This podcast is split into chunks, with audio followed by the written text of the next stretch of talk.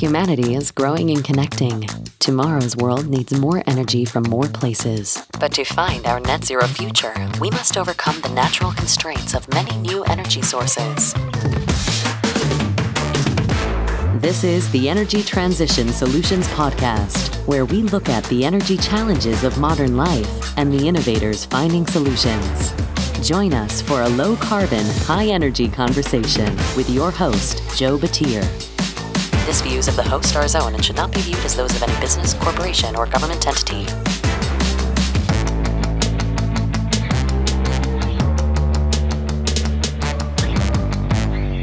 Hello, and welcome to the Energy Transition Solutions Podcast brought to you by AWS Energy. I'm your host, Joe Batir.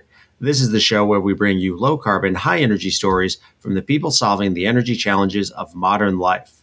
I am here today with Roxann West, Business Development Manager at Schneider Electric. Schneider Electric has made it its purpose to empower all to make the most of our energy and resources.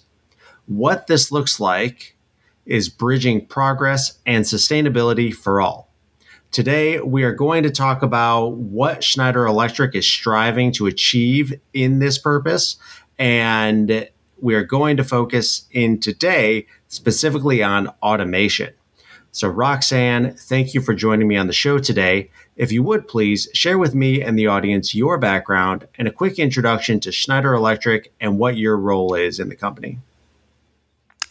Thanks for the introduction, Joe. Yes, so I am uh, currently based in the south of France. I've been working for Schneider Electric for the last couple of, of years. And uh, prior to Schneider, I've worked for about seven years. I have a background in chemical engineering. Uh, I worked as a process engineer for a chemical manufacturing company in Texas, uh, and then a project manager in the wastewater industries in Florida. And then after that, I decided to move to France to obtain my MBA. And then uh, when I gra- graduated, I obtained this opportunity with Schneider, and I've been them, with them ever since. Um, so, for those of you that don't know Schneider Electric very well, uh, a brief background about them. Uh, so it's a relatively large company. Uh, we have about 34 billion euro worth of revenue uh, last year, uh, with almost 130,000 employees in over 100 countries. We're a technology company providing energy, automation, and digital solutions. Uh, we were actually named the most sustainable company in our peer group by Corporate Knights and Schneider Electric is the only one of its categories to have been named uh, consistently in, in, the Global 100 every year since 2012 uh, by Corporate Knight. And most recently, we were also named Time's 100 uh, most influential companies. So now, uh, my role in Schneider Electric is to uh, manage and diversify our market in uh, process automation. So, this is the division that I am working for, uh, which has been primarily concentrated in, in oil and gas. So, we're trying to diversify into new segments such as you know, carbon capture, CCUS, biofuels, green, blue hydrogen, things of that nature. Um, which you know our existing customers are also investing in you know and we want to help them with their journey in this transition to help them achieve their sustainability goals as well so you know our mission in schneider electric is really to be the digital partner for sustainability and efficiency for our customers that is that's very exciting and it's exciting to hear your role and to talk to you specifically because you are looking at not only oil and gas, but you're looking at kind of everything and Schneider Electric working with with pretty much everybody and trying to understand how do we how do we become more sustainable. So mm-hmm. so let's start high level. What are some trends that you see in this energy transition and and specifically what are some challenges that we're coming up against for further acceleration and implementation with with the energy transition? Yeah, uh, that's a good question. You know, definitely we've seen a lot of growth, and the investments have definitely grown in the past few years. In fact, uh, there was a report recently by Bloomberg NEF. Uh, it says that these investments uh, last year in t- 2020 has reached over one trillion dollars, and you know for the first time, it's it, it was equivalent to that of the fossil fuel investment. Um, so that's exciting, but uh, still, you know, we're we're still far from uh, from it being the end. Uh, the journey is still uh, far, and there's more to do. And definitely, technology developments will help accelerate this growth even further. Um, so there was a a study, recent study done by Deloitte, uh, and they identified uh, uh, with some of the energy industrial executives, they said that more than 50% of them uh, said that digital and operation technologies are priorities for them to improve their operation and efficiency for a low carbon future. So, like I said, well, there has been growth. There's still, you know, m- major challenges for acceleration. So, just to name a few, you know, first is really how to manage the scalability and profitability you know we see a lot of technologies we see a lot of um, new companies startups. So and so how to address this how to de- de- all, all these different technologies to scale them and find you know a profitable business model uh, for them. Um, second is also the availability of infrastructure and skills you know, uh, like for example, with car- with the carbon capture and hydrogen development, you know, we still need to develop the critical backbone infrastructures like the pipeline in terms of distribution and transportation uh, for hydrogen, for carbon captures to store them, things like that and also uh, how to address the reduction of, of skills, a reduction of expertise. You know, uh, with the aging workforce, how do we uh, then find new skills, new talent uh, that will be able to uh, adapt and also know uh, ad- to address this, this, these different technologies, right? And lastly, is how to upgrade and repurpose uh, our current assets uh, efficiently. So, and also we know with the energy transition applications, uh, the trends that we're seeing um, that the, the processes are becoming more modular. Um, they need faster execution time from you know the pilot stage to large scale production, driven a lot with uh, by regulations. Um, so the need to also meet their sustainability objectives. Um, so how do we how do they pivot from that pilot plant to their commercial large scale production? How to help them with that uh, acceleration, right? Um, and some of the processes are also integrated into existing assets, you know, like carbon capture. So how do we add those units efficiently, uh, also to minimize any disruptions to their existing current operations? Um, and also, last but not least, uh, you know, the critical role of process OEMs and licensors that we also see now, uh, who are de- developing all these different technologies. Um, and it's a very much fragmented market. There's a lot of different uh, players, different companies, uh, niche players, and also then the value and, and the need to protect their intellectual properties become very important. You know, as they as they develop all these technologies and, and for them to stay profitable, right? To stay in the market. Yeah. So there there's a lot of different there's a lot of exciting movement happening. Right. And those earlier things that you pointed out from Bloomberg and Deloitte and their studies showing the investment and the growth, that's very exciting. I and I think we'll we'll walk through kind of each of these different points that you've made definitely starting with that that whole viewpoint of of looking at the automation and and scaling up the the processes as one of those key one of those key um, priorities that that people are seeing because I think that everything that you walked through there are are examples that could be taken from any industry. The idea of making more with less, using your existing infrastructure and being able to produce more, or taking taking physical footprints here talking about modular systems and being able to produce whether it's hydrogen at various little spots across the globe, or whether it's finding small CCUS reservoirs where you can mm-hmm. re-inject into, but being able to do that at a quick scale. Right. So it's there's a lot of interesting stuff. Let's first focus in on this the process automation, really how do we improve operational efficiencies? How do we get more with less? So diving into that, I guess how exactly does automation of a system what does that look like now and what kind of constraints does that does the current status quo of automation what constraints does that put on this new era of industry that being modular systems new energy applications? Let's just call it that.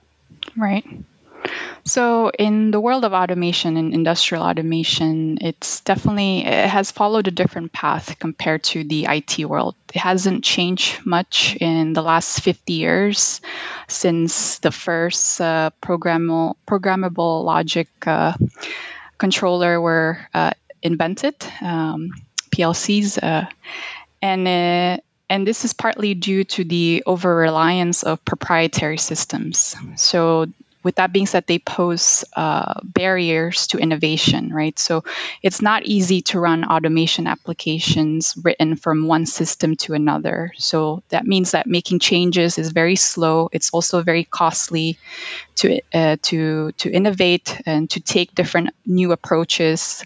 Um, there's also a lack of standard uh, objects to choose from, so it takes a lot of engineering for you to create uh, a holistic plant architecture. So you have different islands of controls, and this creates inefficiencies. Um, you also have proprietary systems. They're difficult to maintain, very expensive to upgrade. So unlike you know our phones or the computer that we have now, they're not geared to take advantage of you know the latest advances in, in digital technologies. So oftentimes, you know, industries and companies they they don't realize the full promise of digitalization. And you know now also with the new generation of, of workers and talent there is also limited attractiveness for them to work on these old systems right? Um, and then when you look into now the, the, the, new energy transition ecosystems you have many different uh, I would say players involved, right, with the process OEMs, with EPCs and in, end users, uh, making uh, and and and right now automation is kind of uncoordin- uncoordinated to integrate within these various players. So making it very difficult for you to integrate to larger applications and include the, the, the bigger value chain. Um, so then when we look into industry specifically you know um, the the industrial sector specifically, you know, 30% of CO2 emissions come from industrial sectors. So we need to address then how do we uh, mitigate, how do we reduce this? So we, you know, we think that they, they need the combination of energy and automation and software to reach the sustainability goals. Mm-hmm. And also with that, only 26% of industrial companies are reaping the rewards of digital transformation at scale, you know, from some of those barriers that I mentioned just purely from automations. So upgrading, you know, something, uh, uh, an automation platform uh, that can address uh, and, and, integrate for you to reap the benefits of software and the digital transformation, we think we that can that can help them uh, reach and, and, and reach that full potential of digital transformation. And also, industries now are the number one sector uh, targeted by cyber crim- criminals. Um, so, effective management of people, processes, and technology is also key to re- resilience and efficiencies.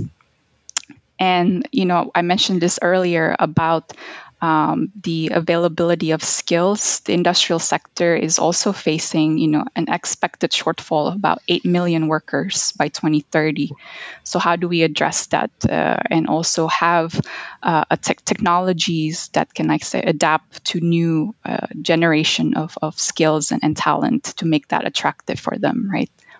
Yeah, yeah, that's a really interesting point, and actually something I was talking with another guest the other day, although they're working on building new they're they're building new industry um, assembly lines mm-hmm. and their problem same problem they can't get the workforce to to man those lines because the skilled labor for lack of a better term is is isn't sexy it's not right. interesting to people right now and it sounds like this is essentially the same problem yes. when you're talking about this, which is it's it it's still interesting. It's still like it's almost data science, computer programming, like automation is in that interesting area area of computer engineering. But if you don't have the ability to kind of work on everything, if you don't have the ability to improve those processes, then you're you're just Joe in the bun factory pushing a button with your left hand. and so so I guess the larger question, how do we how do we start to tackle this challenge? How do we make automation for all? Yeah, so you know, we after 50 years of you know kind of doing the same thing, uh, we we really realized that you know it's no longer hardware automation is no longer driven by hardware. It's it's now driven by software right? So how do we integrate this and how can we also utilize the same workforce that are working for example at google at you know facebook things like that to make it also attractive for them um, to make it more it oriented so um, so this new approach of automation will also be, you know, compatible to the Industry 4.0, which is, you know, what we're seeing now, and what what uh, now we're even seeing Industry 5.0. So. Um, so we think that software-driven digital transformation is really w- where we need to go. Um, so, and it's it's fueled by increased comp- computational power and connectivity. Um, so with this, we are using um, uh, a standard called the IEC 61499, uh, which is an event driven, object oriented, uh, distributed approach. Uh, it's essentially extending and enhancing the current IEC 61131 standard, which is what we're currently using for uh, the standard automation uh, programming right now. Um, so this allows the IC 61499 allows automation systems to really take advantage of IT technologies. And then it will able to address, you know, our cu- customer needs for flexibility, interoperability, and efficiency. So in uh, 2020, Schneider Electric actually co founded uh, a nonprofit organization called uh, universalautomation.org, which is an open collaborative uh, organization based on this IEC 61499 standard, uh, introducing users to a world of like plug and produce application to, to think you can think of it like an IT app store concept, like your Android uh, app store. Um, so it em- enables you to have this kind of a la carte automation where costs and performance can be optimized by assembling you know different components independent of the vendor right? So uh, in in this type of concept in a universal automation world concept your software is essentially decoupled from your underlying hardware. So it's based on kind of three foundation build, building blocks. First is that iec 61499 standards which is the, the really the technology enabler um, second is a shared source runtime execution engine, which our the hardware vendor will need to be part of to run on uh, and having that community of users and vendors, right? Obviously, to make this open, we need to have people on board. We need to have different companies, different vendors, also having the uh, executing their hardware on this uh, same approach, this this same uh, runtime execution engine. So the more uh, vendors and users we have, the more options, the more flexibility you have in terms of choosing and really having that open uh, open network. And how this really works is, you know, uh, like I said, we are decoupling the, the, the hardware and software dependency. So basically, you can, before you even select your hardware, you can create your already your application, your your your system on the software um, by you know building your your it, start, it starts with a function block so you build your process your system and once that's done uh, then you can distribute uh, the uh, your application uh, on the different hardware. Whatever hardware that you have chosen obviously has to be part of that ecosystem that i mentioned before. Um, so you can almost you know in parallel work already on your application independent of your purchasing your hardware. You can do this later you can do this in parallel. You know this will also help you you know if you have supply chain constraints if you um, can't find the hardware you know you you don't have that limitation anymore right? Uh, you can continue engineering your system uh, and then you know pick the hardware uh, that you need later on. Um, so we have you know in, in, schneider electric used this concept of universal automation to create uh, an application platform uh, and it's called the EcoStruxure automation expert where you can build your application using the software components that are portable and easy to install on any automation hardware. And you can deploy these applications like i said across different different system of hardware architectures or components really minimizing your programming effort. Um, you can also incorporate uh, edge computing uh, for those more calculation intensive applications uh, and then the processing load can be shared across the available hardware resources. So, really, um, this platform EcoStruxure automation experts. Uh, we believe allows you to realize the benefits of the fourth industrial revolution and help and will help you work towards uh, you know 100% engineering efficiency you know eliminating low or no value added tasks as well as 100% operational effectiveness to provide engineers with the tools they need to maximize their asset uptime and to also optimize their uh, workforce efficiency and also making it 100% future proof right? Because with this type of approach you are you, you are agile enough to you know change your system to uh, replicate your system because you can you know migrate your application. You can scale it up and down. You can modify it. Um, so it's like having you know uh, an update on your on your computer you know uh, simple as that versus how automation is uh, now uh, that's not the case. I mean you have to rip out the system. You have to code program completely from scratch depending on the hardware selection that you have chosen. So um, so yeah it's really a, a new uh, approach that you know I think it's it's about time that we have it you know to keep up with the IT world to have this barrier between IT to OT uh, broken down to have that convergence. Um, yeah, yeah, yeah. So I I, I want to make sure that that the audience hears this. The one of the key things you were saying there that I saw was decoupling the hardware from the software and I think that is is so valuable because the the I think the best way to explain this would be kind of walking through an example here, thinking about the the the assembly line of say the 1940s or 1950s, something that that doesn't seem like that long ago, or even the assembly line of the 1980s if we were to walk through that, and this is this is my my understanding. So tell me if I'm wrong, Roxann.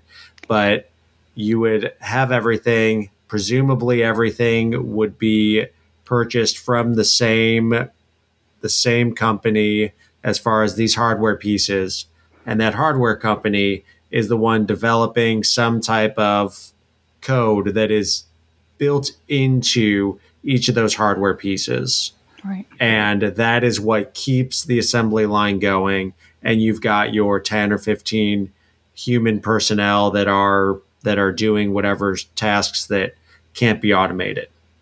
Now that 1980s assembly line, fast forward to 2020, is still running 1980s software. It's still 1980s parts.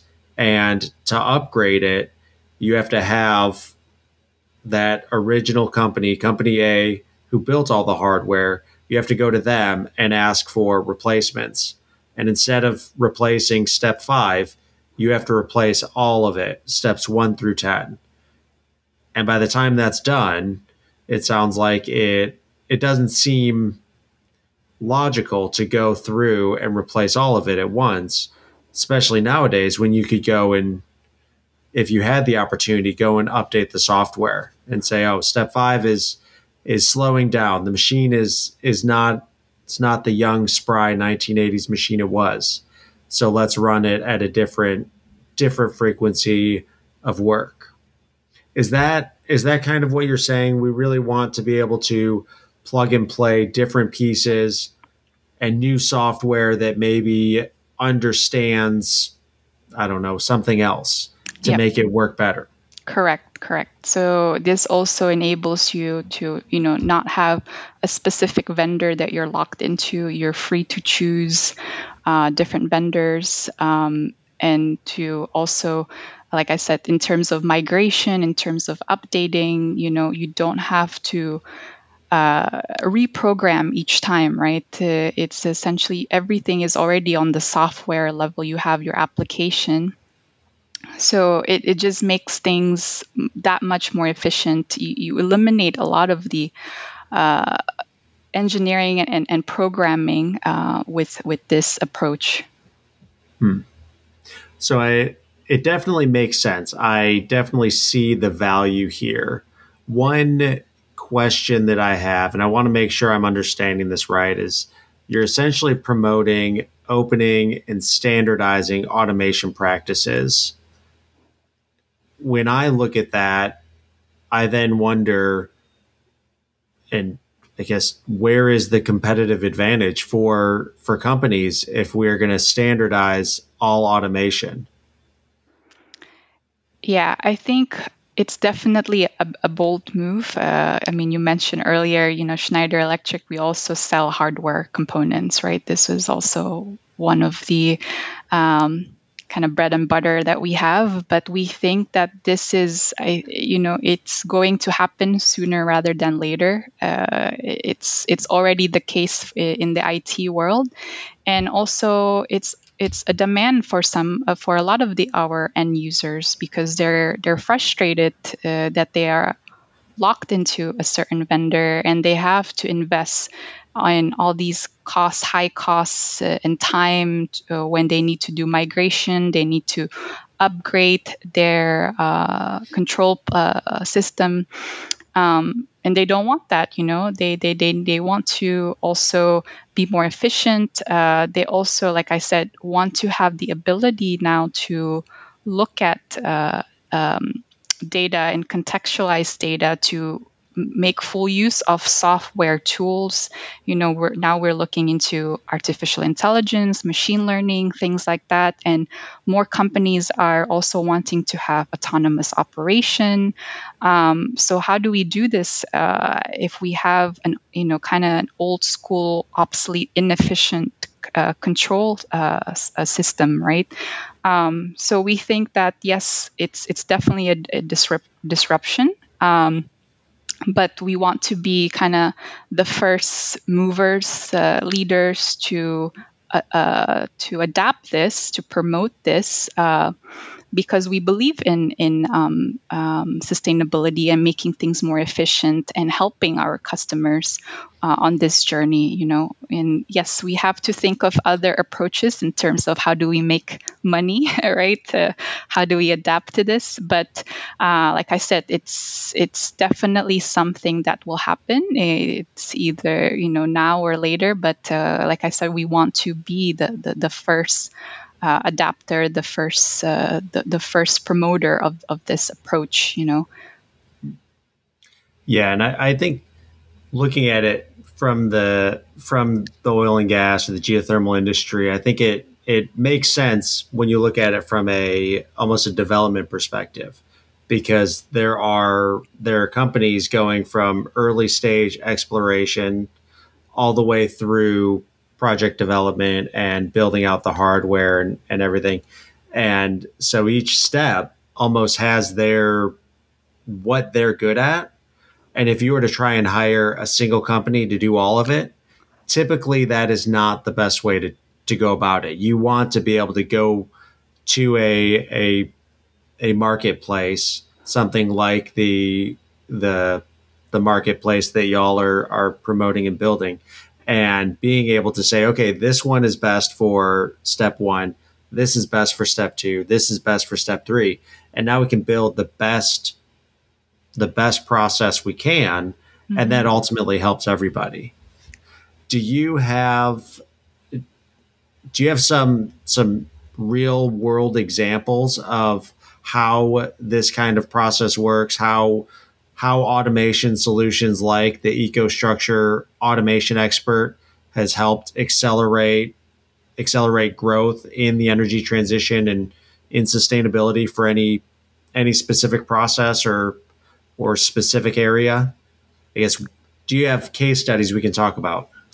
Yes, uh, so I have I have a couple that we've already implemented. Uh, so in the energy transition applications, you know, uh, so one is for a green hydrogen uh, pilot plant. Um, so we were able to use EcoStruxure Automation Expert uh, to really homogenize their their system because um, they had many different uh, packages, different OEM skids uh, packages that they needed to homogenize and to have uh, a unified system. Um, and not only that, they would also like to, you know, because this is a pilot plant, they would like to replicate this and also scale eventually to a commercialized plant.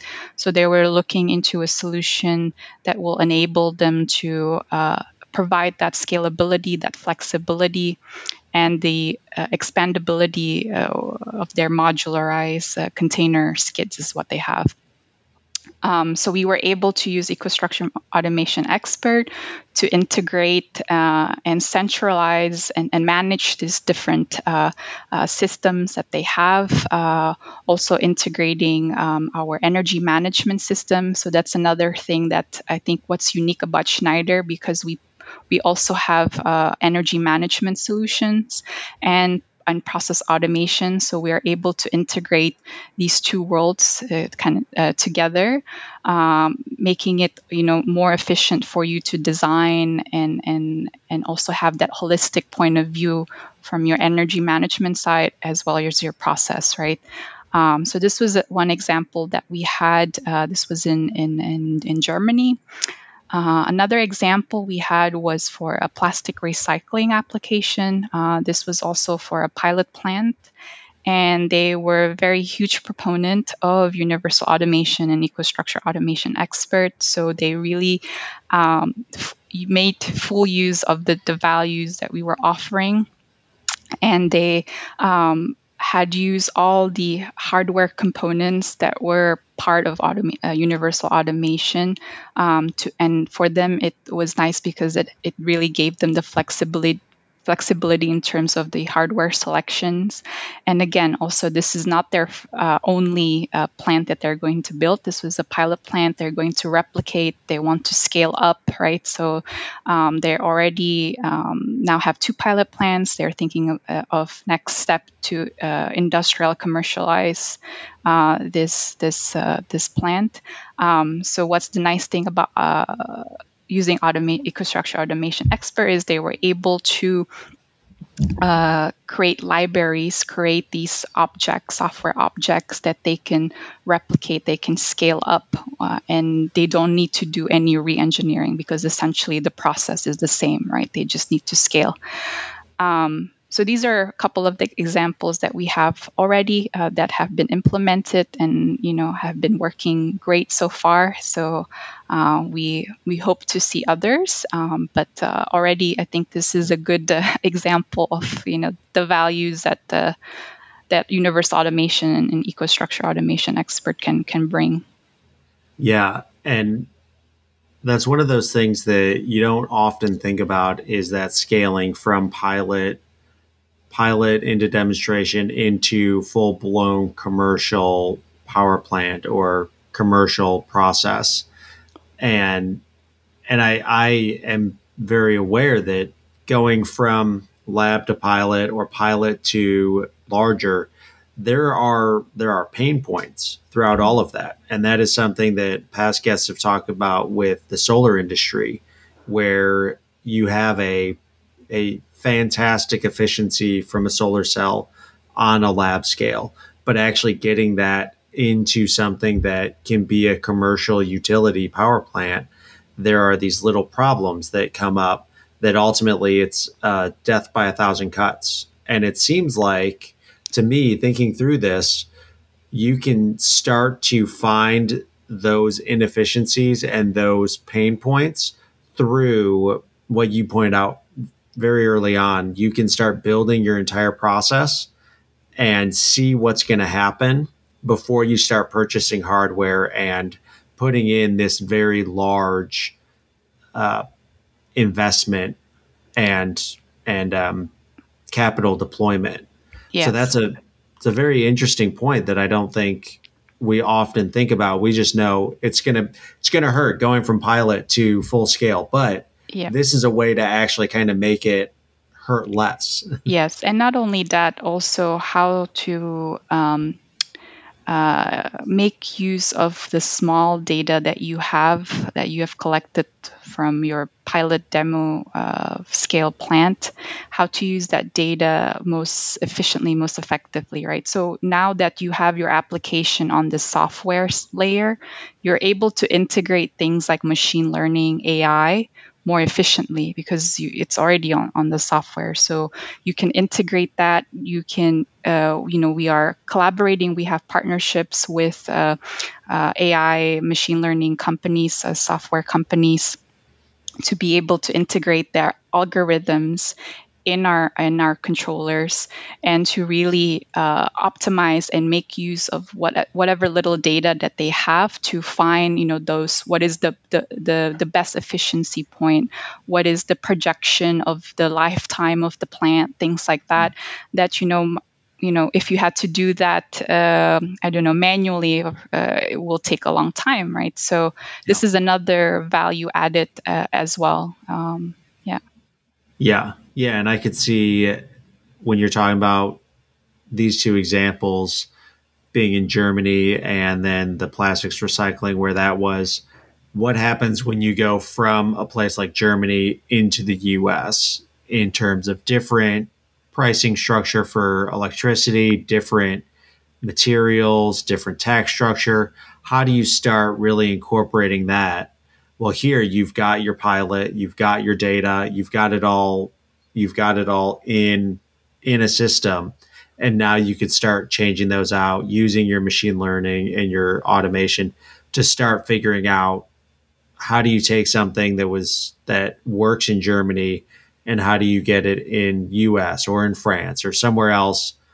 Is that is it economic to do that? And I think it would be faster because now you've got everything right there. Correct. Mm-hmm. yep.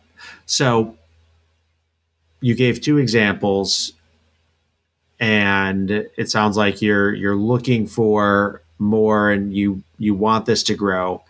How fast do you expect something like universal automation to grow?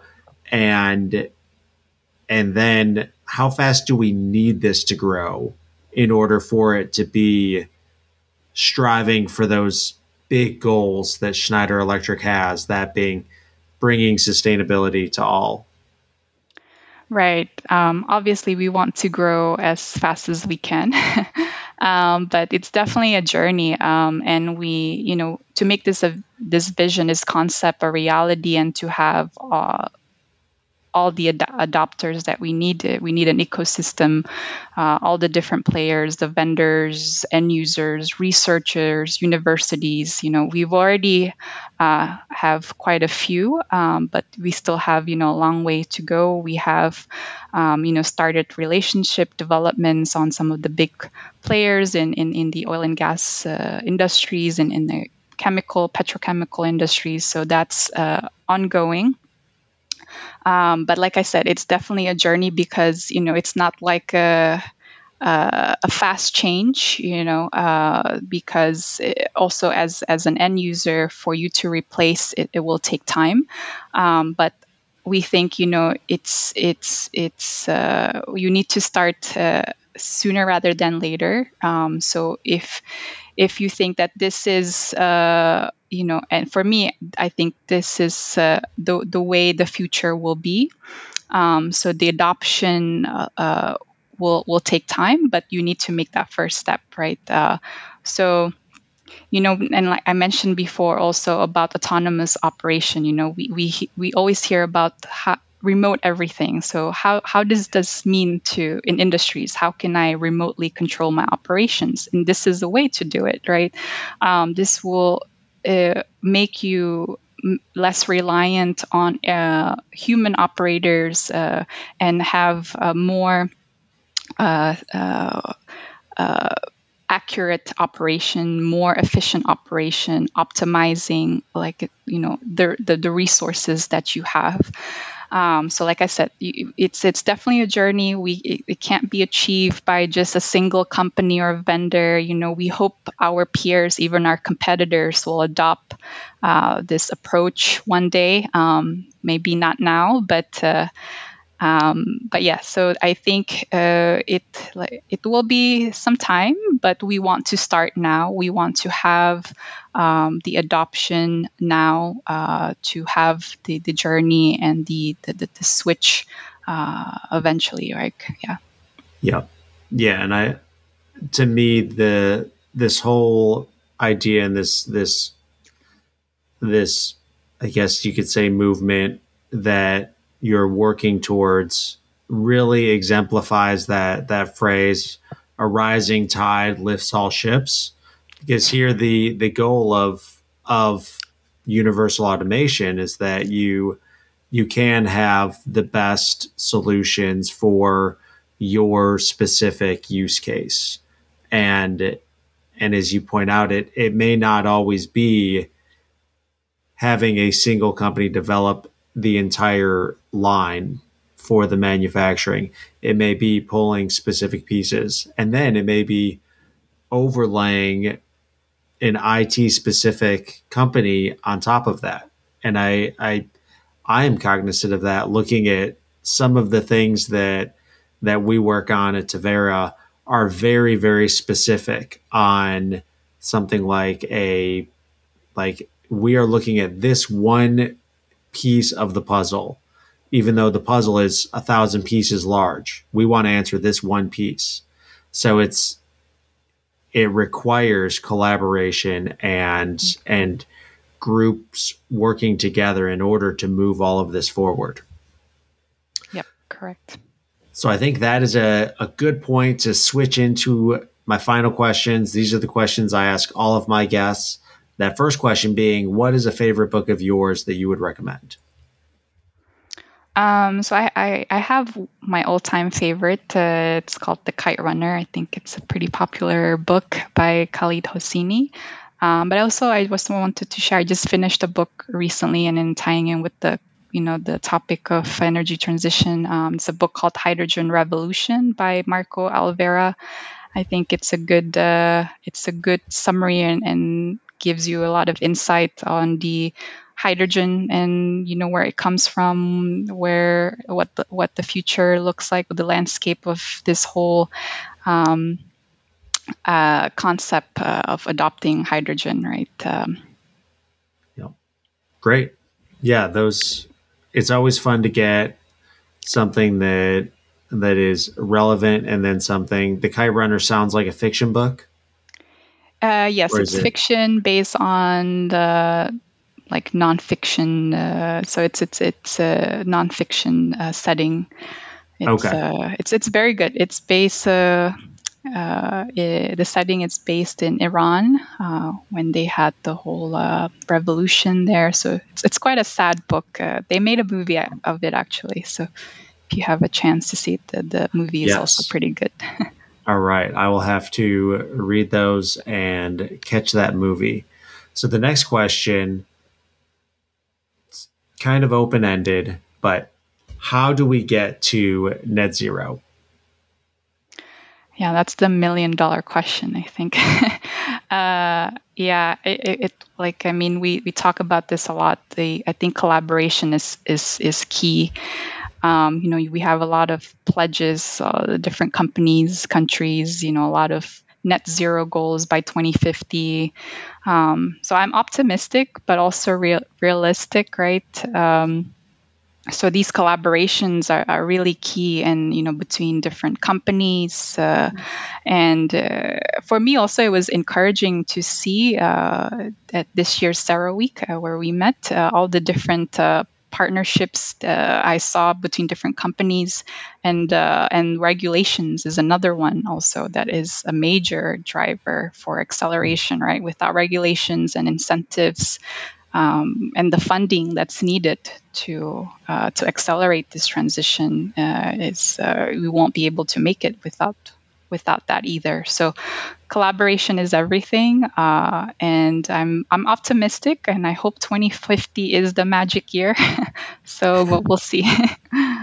yep, great. Yeah, I think I think collaboration is is absolutely necessary, and I think it's the way you highlight it is is encouraging because that is that's what we need. Now, the last question, you actually get to ask me a question. Yeah, I think I'm gonna ask, uh, on your opinion, the same question, your your thoughts, you know, and also because you're you've been speaking to various people in this topic of low carbon solution, energy transition. What what's your take on it? Take on on just all of it, how we yeah, get when, to net zero, when yeah, we yeah. get there, all of that. Yeah. so I I think that it is a it is a moving target. I think we we do need to come to a global consensus on what that target is. What is net zero? I mean, mm-hmm. I think we can see the words, but we have to add a a definition to it, almost like a UN decided definition on how we actually meet this like what does that really stand for and what are the calculations that say net zero? Not not the simplistic in our mind like amount of carbon versus the amount we're removing.